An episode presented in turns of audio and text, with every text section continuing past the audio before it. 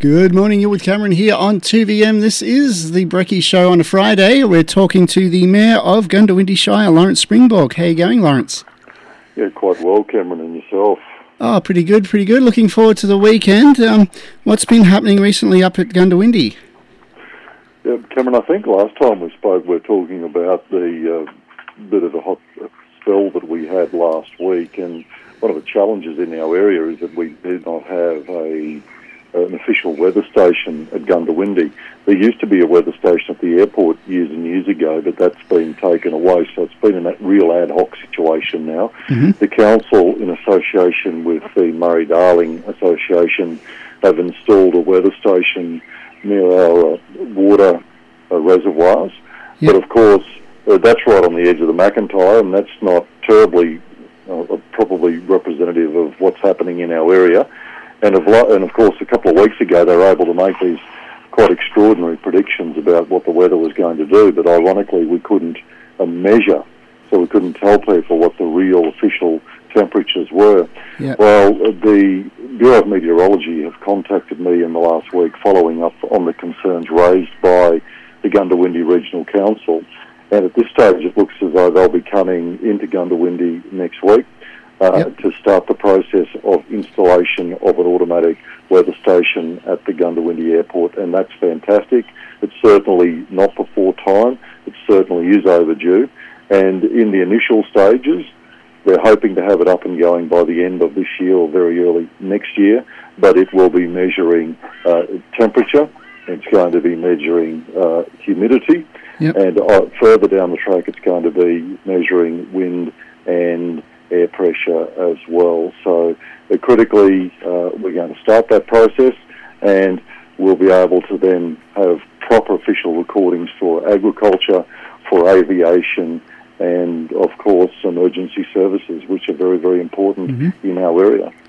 Well, that's good news indeed. And um, also, I was up at uh, Goondiwindi last weekend. Uh, how's the streetscape project going? Are there many results coming in yet, or?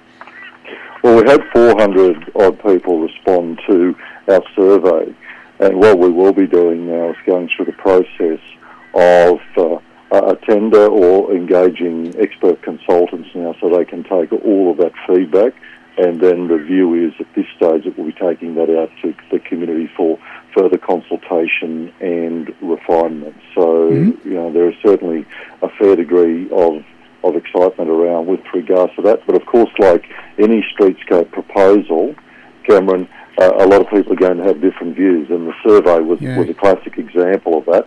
But what you've got to do is you have to come to a consensus about the sorts of p- things that people ultimately want.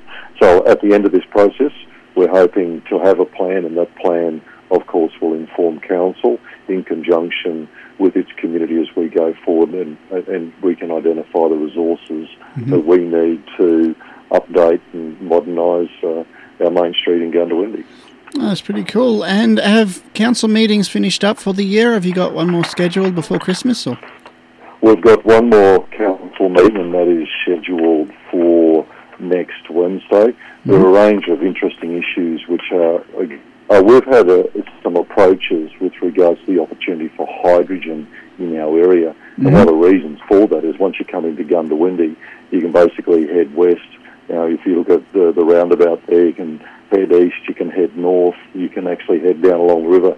And strategically, uh, we are very well located. Goondiwindi has the busiest heavy vehicle border crossing between New South Wales and Queensland. It's actually headquarters for a significant fuel distribution enterprise for the east coast of Australia.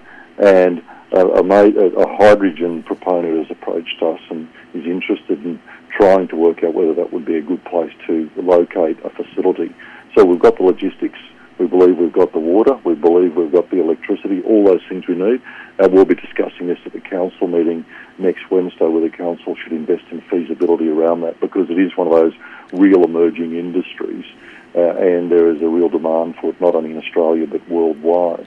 Oh, uh, another thing we'll be discussing will be uh, the proposal for uh, expansion of an honour board uh, at the um, Inglewood Memorial Park, otherwise known as the um, Anzac Park by some people, and certainly we we've been approached by people in the local area and saying, well, there are people who have um, who have enlisted from the area or who are from the area in subsequent theatres of war that mm. are not recognised. So we're going to be looking at that and how we can best work with the community.